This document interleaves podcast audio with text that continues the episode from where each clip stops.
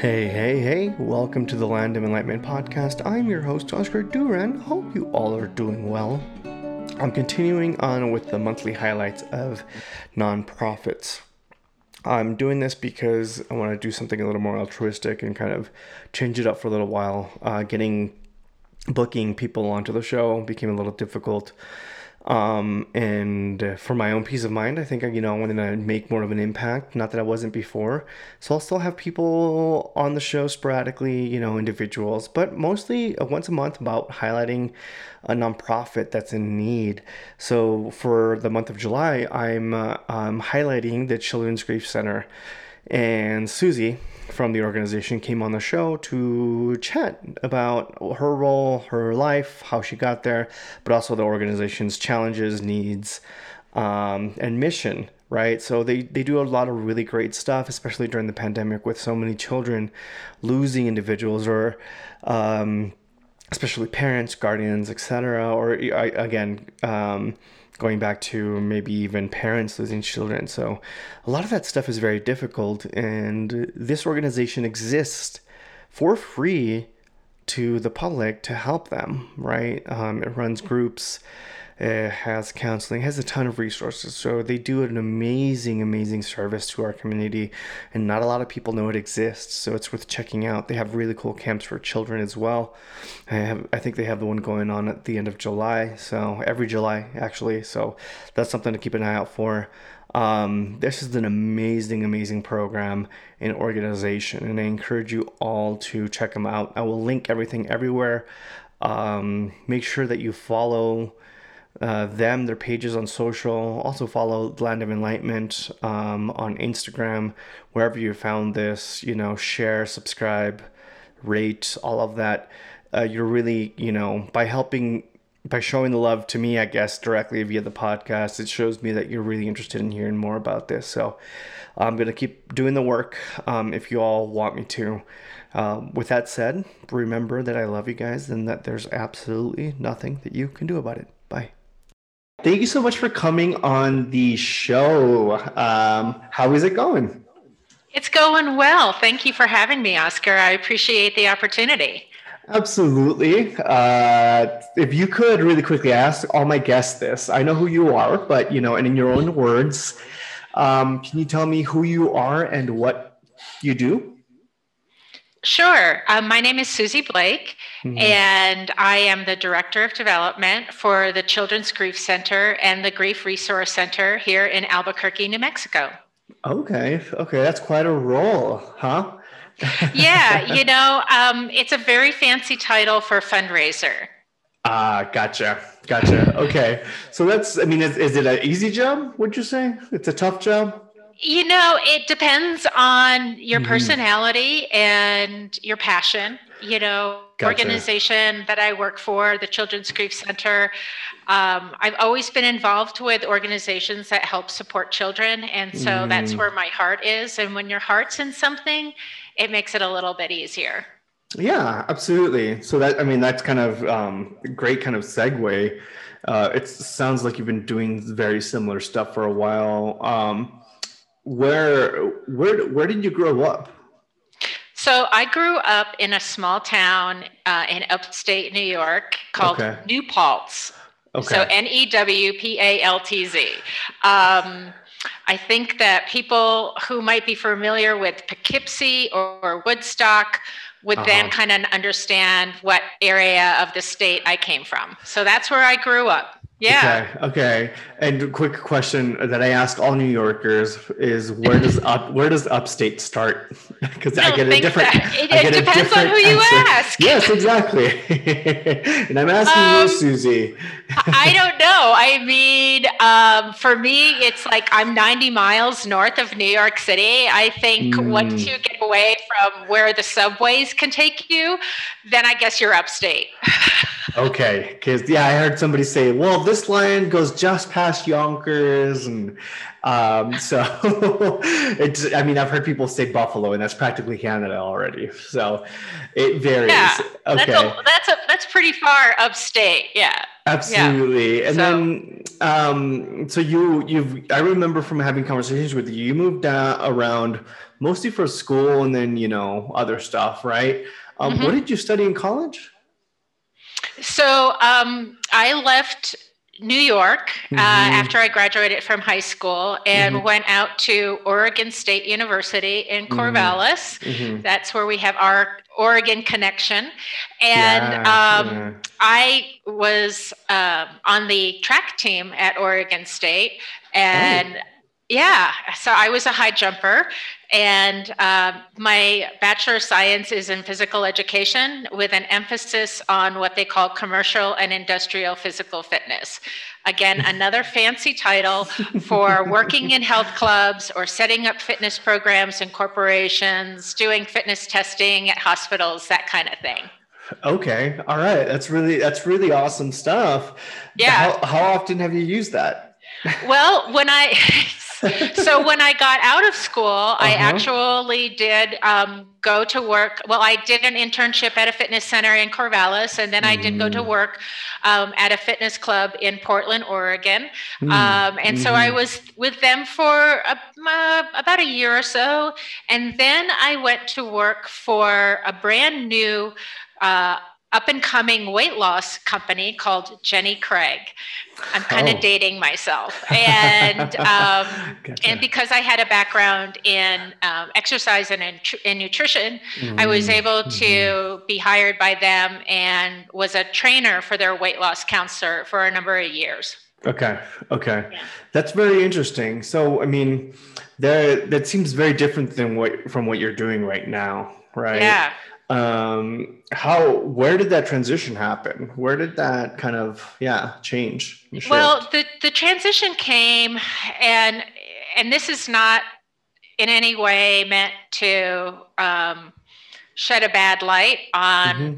the for-profit world but mm-hmm. i came to a point where I was all about wanting to help people reach their mm-hmm. goals, be mm-hmm. successful, mm-hmm. uh, get the help and the support that they needed. And I just found that there was more of an emphasis on sales than mm-hmm. I wanted. And so I decided that um, I wanted to go into the nonprofit sector so mm-hmm. that I could continue to keep kind of fulfilling my passion and helping others, but not necessarily have so to speak, uh, the the pressure or the sales pitch. Um, and so I left. So fundraising, huh? yeah, I know. It's, it's pro- people are probably scratching their heads saying, "Isn't that the same thing?" Uh, yes and no. Um, mm-hmm. But I I shifted from working sure. for profit to um, actually working for the American Red Cross in Portland, Oregon. Okay. Okay. And and that was my first role in the nonprofit world. And mm-hmm. what was unique about that position was I worked in donor services. And so that's the group, the department with Red Cross that helps set up blood drives. And so mm-hmm. all of our goals were measured mm-hmm. in pints of blood. So I wasn't raising money, I was raising blood because the hospitals have a need for blood and they have to get it from somewhere mm-hmm. and they need a yeah. certain and they need a certain level they need it you know mm-hmm. and so my role was to go out and set up blood drives throughout the uh, community that i was involved with and make sure that we were bringing in the amount of blood that we needed to serve the hospitals in the portland community Okay, so it's like some project management, some event kind of um, oh yeah creation yeah. stuff like that, right? volunteer recruitment, event planning, mm-hmm. logistics, mm-hmm. Um, bringing new um, businesses on board, new you know uh, mm-hmm. mm-hmm. places that would do blood drives. So we did everything from um, Intel to really small, small high schools. Um, you know, so it was a variety of places that helped to support us with blood drives. Did that did that sort of kind of work come easily to you? It did. You know, I just really okay. enjoyed being able to get out into the community and meet people mm-hmm. um, and talk about the need that we had for for blood mm-hmm. and mm-hmm. Kind of getting them engaged in how they can help support the effort and I think that that was um, very rewarding, not only for myself, mm-hmm. but for them as well. So it, it's, you know, it's kind of that win win situation that you always hear about. That's really great. That's really awesome. Um, I mean, and so what brought you down to New Mexico? uh, a personal relationship, and that's as far as I'll take it. so, no, of course. You know, actually, I had to stop uh, from or between Oregon mm-hmm, and New mm-hmm. Mexico. Mm-hmm. I actually moved to Michigan mm-hmm. and lived in Grand Rapids for a number of years, where I continued oh, in the nonprofit right. sector. Uh, I worked for the Boy Scouts, uh, the mm-hmm. March of Dimes, uh, a local public museum, as well as the local NPR and PBS station. And that's so, amazing work. You've done a lot. I've, I yeah, I have. Yeah, um, yeah. But you know what? The skill set is pretty much the same. It's about building relationships, uh-huh. um, thanking mm-hmm. people for their support, uh, making sure that people are aware of mm-hmm. what the mission is and how mm-hmm. important it is, um, and then you know just trying to have a plan in place to make all of that happen. Yeah. Okay. And that make that makes absolute sense. So let's like kind of shift over to what you're doing now. Um, so with this organization, what have you noticed as far as the what what kind of drew you to it, and what what parts of the organization do you feel like um, you're you're proud of? I guess. Wow, you know, mm-hmm. I think that there are a lot of people in the nonprofit world mm-hmm. if asked this question, would say after coming out of 2020, I'm just proud of the fact that the team pulled together and mm-hmm. that mm-hmm. even though, you know, what our organization does at the Children's Grief Center and the Grief Resource Center is we provide um, peer support group.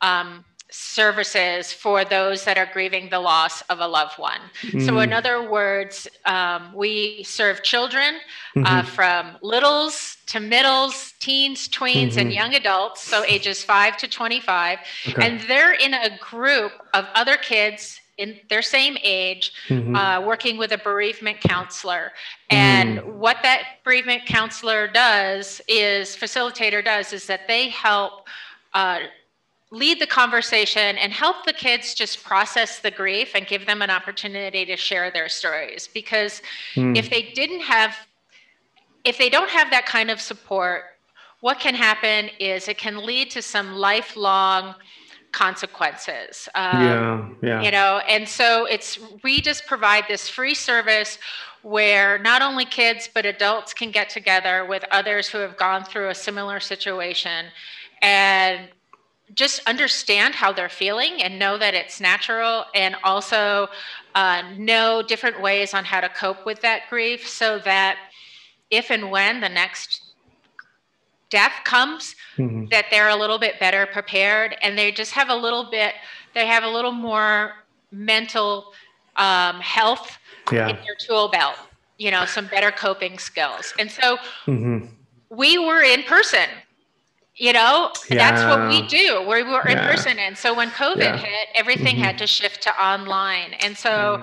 i'm really proud of the fact that the volunteers and we have over 100 volunteers that mm-hmm. help us do this we really couldn't do the work without them um, and our and our staff we have a very mm-hmm. small team there's only mm-hmm. six of us um, you know the program team really pulled together and made sure that there was not any hiccups in the services mm-hmm. that we were providing to those families because it was it's very important that they have that support um, that continual support so yeah, yeah. you know it's uh, and i think for me it's just again being able to help people mm-hmm. in their time of need and just give them the ability to have some resources and understanding about what's going on in their life mm-hmm so that you know hopefully down the road they're okay yeah know? yeah absolutely it sounds like a very you know very good um, and as altruistic as possible work you know it's i think mm. it's it's uh, an, it's important work as well um, right. you mentioned a little bit of it obviously with going virtual but what are some of the other challenges the the organization has faced over this last year we moved. You moved. so okay. That's a big challenge. Like so, physical spaces, um, right? Yeah. Yeah. So um, we're actually in our 20th year of um, oh wow okay providing services mm-hmm. and during that time we've been in a variety of different locations that have been leased uh, mm-hmm. and so a few years ago um, the leadership of the organization felt that it was time for us to have our own facility, our own mm-hmm. permanent location. Sure. And they went out and purchased um, a building that had been used as a former radio station mm-hmm. here in Albuquerque and uh, started raising funds for the capital campaign to make the renovations. Mm-hmm. Um, at the end of December, our lease was up where we were, mm-hmm. and it wasn't going to be renewed and we felt like it was now time for us to move into the new location even though it wasn't anywhere near complete. Mm-hmm, mm-hmm. so we got enough uh, enough figured out. So we got some heat some water some wi-fi and some electricity and uh, a couple of toilets. And um, we moved in at the end of december. Um, now I guess if there is a silver lining for COVID and for the yeah. pandemic, the fact that we were online allowed us the ability to move into the facility mm. knowing that we weren't going to be serving anyone in person for a while. And since the staff was really sure. working from home, um, a lot of us weren't in the office as mm-hmm. you know as well. So mm-hmm. our challenge right now is to continue to raise funds so that we mm. can complete the renovation of the building. Uh, we're increasing the size of the building of so we have a yeah. lot more space to serve our families. We went from 7,000 square feet to almost 13,000 square feet. Oh, wow. Uh, yeah, and we're mm-hmm. also going to be housing about uh, there's five offices for mm-hmm. wellness practitioners. Mm. So therapists, um, massage therapists, acupuncturists, um, those offices will be for lease. Oh, and wow. then we also okay. will have 3 mm-hmm. um, spaces for um, similar nonprofit organizations. So, like suicide mm-hmm. prevention, that kind mm-hmm. of thing. Mm-hmm. So, there's organizations out there that just don't have the ability to rent or own a large space. So, by having um, an office in our facility called the Center for Hope and Healing, um, they will have access to our conference rooms and things like that um, at a real reasonable rate. So the idea behind the Center for Hope and Healing is, is it's not just for our services, but it's for other nonprofit providers as well as therapists um, that can help our families and also run their practice during the day. And and wow. bottom line, since I'm a fundraiser, it helps us pay our bills too. Well, yeah. no, absolutely. Yeah, that makes absolute sense. At the end of the day, it's uh, um, the nonprofit nonprofit organizations have to figure a lot out on a small budget, yeah. and it really depends on the goodness and again the altruism of a lot of other people, right? And um, wanting to help or give in in whatever right. way. And you know, I will say volunteer work is great. You know, I'm never going to deter, deter anybody from volunteering, but um, money helps pay the bills. So I mean, yeah. it, it, makes a lot of sense. Um, yeah. So and you that, know, mm-hmm. I, well, I'm sorry, I was going to say, no. and we don't have, you know, I guess in scale, mm-hmm. we are we would be considered a small nonprofit. Our our annual budget is mm-hmm. a little mm-hmm. more than half a million dollars, mm-hmm. um, and so I feel like we get a lot accomplished for yeah. for that amount. Um, and again, going back to volunteers mm-hmm. Um, all of our bereavement facilitators are, are volunteers and they come from all walks of life. Mm. And so they're the ones that are running the actual support groups. And we offer 18 of those throughout the week. So, you know, it's it's mm-hmm. great that we have them. We couldn't do it mm-hmm. without them. It that yeah. this would be able to support a payroll that could do that. So yeah, absolutely. It requires, you know, it, it, it it takes a village sort of thing, right? Yeah, and absolutely. It's a very important thing, especially when you're providing um, such important services to the the community here in New Mexico, on the larger scale, and then Albuquerque more local, right? Mm-hmm. Um, but it's not just Albuquerque that you provide services to, right? No, we are the only um, mm, grief mm-hmm. serving uh, organization that's specifically just as focused on providing grief support in central New Mexico. But one mm-hmm. of the mm-hmm. things that we learned mm-hmm. and we found with being online is that we did have a broader reach and we had mm. folks joining us uh, for our grief support services from Colorado and Texas and, mm-hmm. and other mm-hmm. parts of New Mexico. So we see that as a continuing component of our services. Um, we'll probably do that more so with the adult programs that we have um, yeah. and we'll see how that goes and then possibly um, incorporate it back into the into the children's program if it's working well mm-hmm. Mm-hmm. so yeah. it sounds it sounds like i mean you do you say it's the the only right so what i mean that makes you pretty unique well, y- y- yes, it does. Um, you know, there is another grief serving organization in the mm. state of New Mexico out of mm-hmm. Santa Fe, okay. um, Gerard's House. Um, and there's a lot of other organizations, churches, mm-hmm. Um, hospitals mm-hmm. that will provide kind of grief uh, workshops and networks and um, courses and, and groups, but we're the we're strictly focused on grief. So we don't work with any other. Um, you know concerns or have any other components mm. to our program it's mm-hmm. we're focused on serving the grieving community okay okay yeah. and i mean it, it's it sounds like maybe you've been working overload like overtime with with the pandemic as well right yeah you know Mm-hmm. Statistically, uh, just to give you an idea, um, yeah. New Mexico, up until recently, was fourth in the nation when it comes to childhood bereavement. And so mm-hmm. that's mm.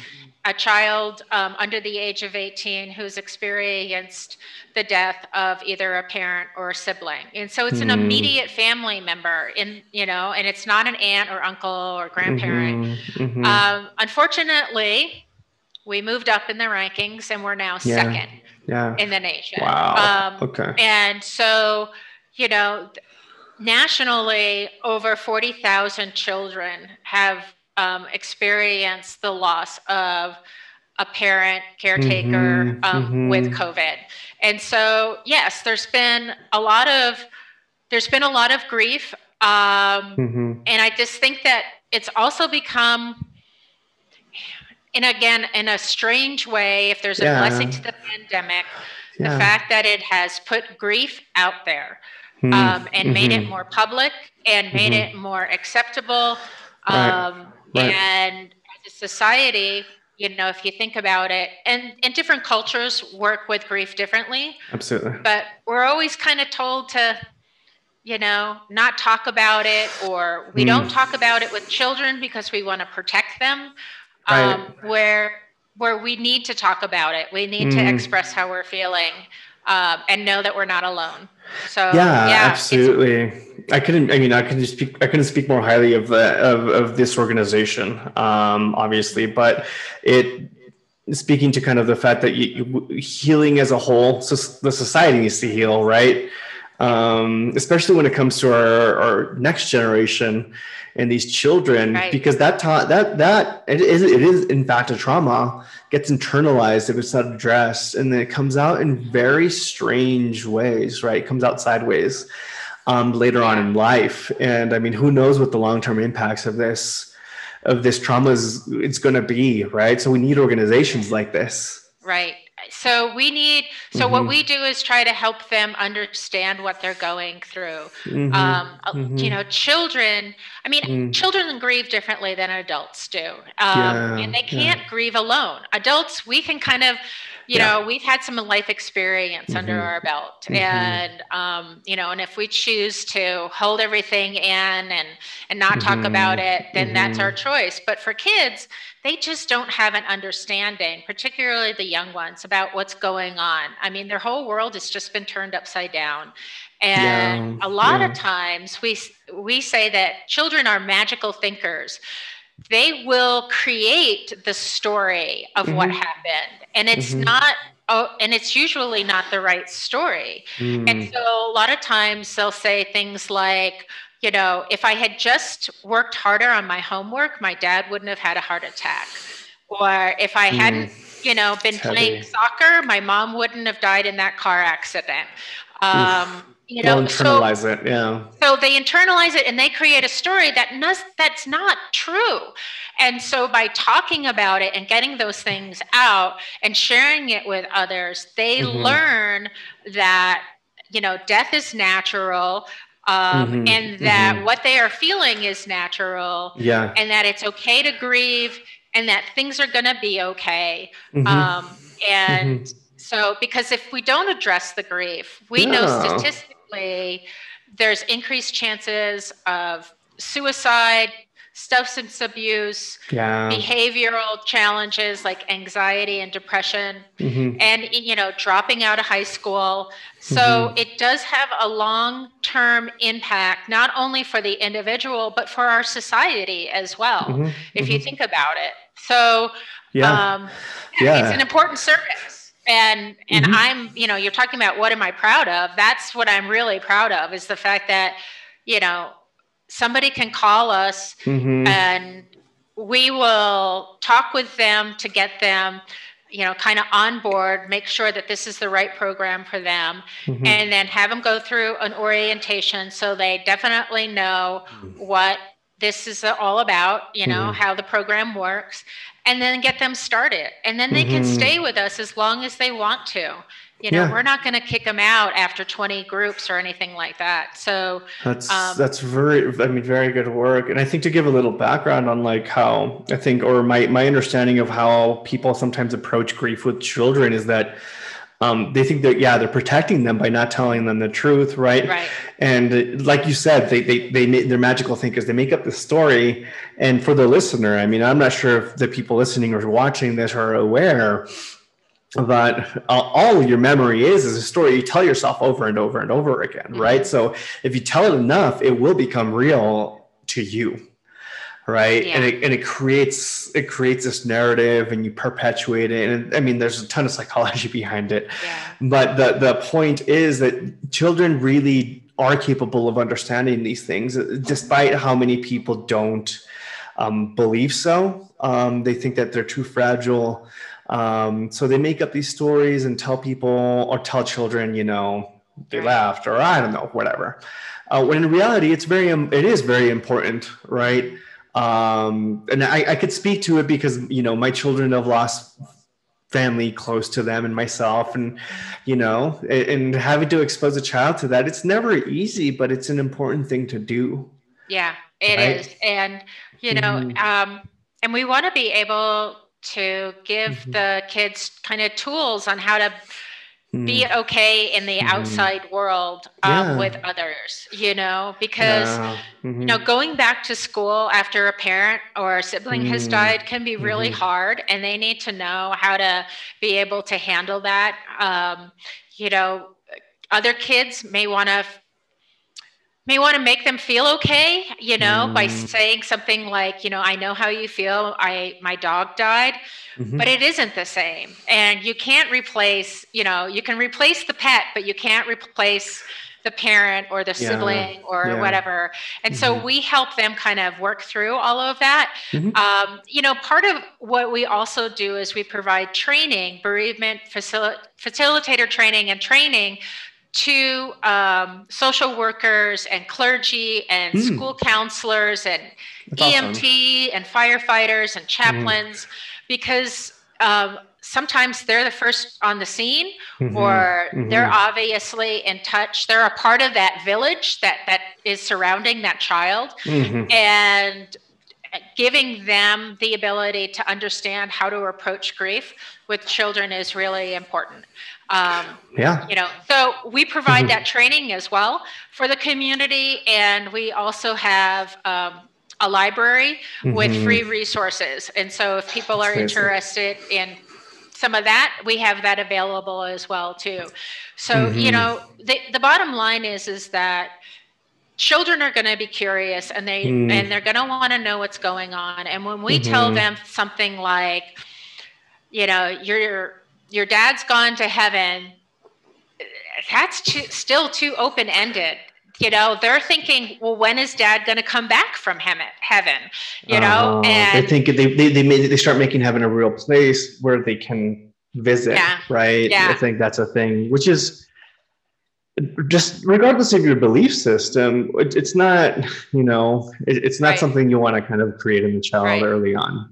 Yeah. So you just have yeah. to be really truthful and factual with them in an mm-hmm. age appropriate way. Yeah, obviously. absolutely. Um, yeah. but explain to them, you know, that they they have died. Mm-hmm. They're no longer in pain. They can't feel anything, but they're still with you in your mind, and you know all yeah all the memories and really the best thing uh, for what people should be doing when they're yeah. talking to a child yeah. is to share with them the stories and the memories that they have of the person who oh. passed away because that's what kids want to hear they mm-hmm. want to know that grandpa grew the best tomatoes in town and they yeah. want to know that you know mom was mm-hmm. an amazing volunteer at mm-hmm. you know for animals and so those are the things that's how we should treat uh, children when we come across them when they're yeah grieving. yeah absolutely you know and it's it's uh, a lot of people feel like they have to do this alone there's resources right that's why you're such a vital absolutely. part of this community is not just because it's um, you know you're helping parents maybe um, with their children or children in, in general um, you know you're you're really providing the service when death is a, in fact a part of life. Yeah. Uh, you know it's um and so it's, it's something that you know we can't run from. And it, it's um as a society we've become very avoidant uh, of the topic yeah. um and fearful of it uh, when when in fact we sh- we really shouldn't be. As as it's easier said than done of course. Right right you know? yeah and you know you brought mm-hmm. up a good point um, so our services do reach all ages and stages. And so mm-hmm. obviously families are coming to us with their children, and then mm-hmm. there's support groups that are available for the parents as well. Mm-hmm. And then we mm-hmm. also offer adult support groups. So we merged in 2019 with the Grief mm-hmm. Resource Center, who was mm-hmm. doing similar work with adults. And so you don't have to have a child in our program in order to receive our services.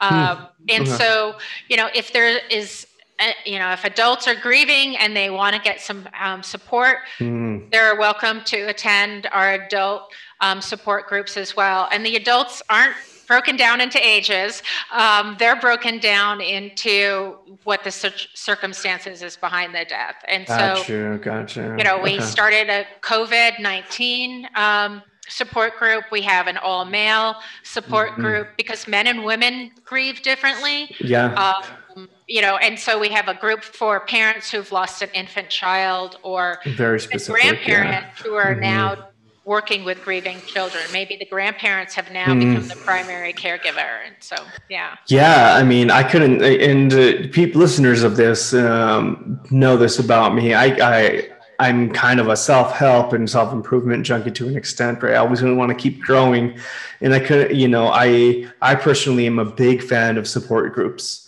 mm-hmm. um, and seeking help from others and finding kind of that solidarity and fellowship with those who have maybe experienced a very similar thing. Um, so if, you, if you're listening to this and you know you're going through a difficult time, there's resources out there, right? Yeah. Um, a bit of a shift though. Um, I do want to ask what what's you know what are you all in what, what's your biggest need right now as an organization? What what do you need from the community? What do you need, you know, um, for me? well, first of all, thank you for having me on because yeah. you know I think one of you need to spread the word. Yeah, mm, people need mm-hmm. to know that we are here mm-hmm. and that we mm-hmm. have services and they are free. We know that when mm-hmm. there's a mm-hmm. death in the family, finances are uncertain. And so mm-hmm. we certainly don't want to burden somebody who want who is seeking help to financially have to come up with the funds to be able to support it. So, with that being said, yeah. we have to pay for our services somehow. And so, um, so we look to the community for for their financial support. Um, mm-hmm. And so, you know, we we work with foundations uh, for grants. We work with individual donors who support us, and mm-hmm. we work with businesses who support us as well.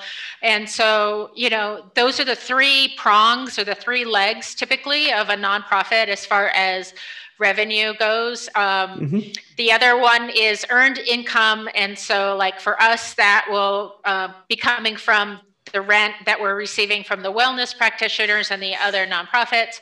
Gotcha. Um, but we always are looking for ways to, you know, share our story.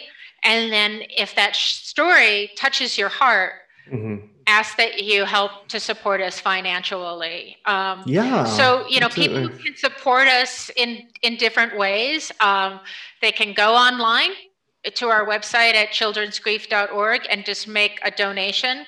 Uh, we have a really cool thing going on right now where mm. we are raffling off a half acre lot of land in Rio Rancho.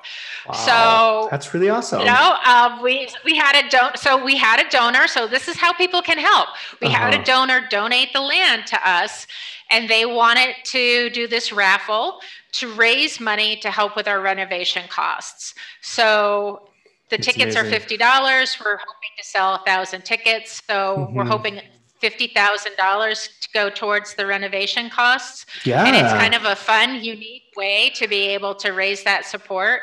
Um, I mean, you know, I want all these links campaign. and all this information. I'm going to share the heck out of yeah, it too. But please yeah, do. But yeah. so the, you know what? So people can help support us in a lot of different ways. And mm-hmm. if there's businesses who want to get involved with us, that's great. Um, one of the things that we're exploring is some of those um, corporate responsibility partnerships. So, looking for those local businesses who want to come up with a way where they can help provide us with proceeds on an ongoing basis. Mm, so we mm-hmm. recently connected with a, a, local coffee place in town, oh, and oh, yeah. they're selling bags of coffee for us that are specially blended for the Children's Grief Center. Amazing. And we're getting okay. proceeds from that. So the sales of that. Okay. Yeah.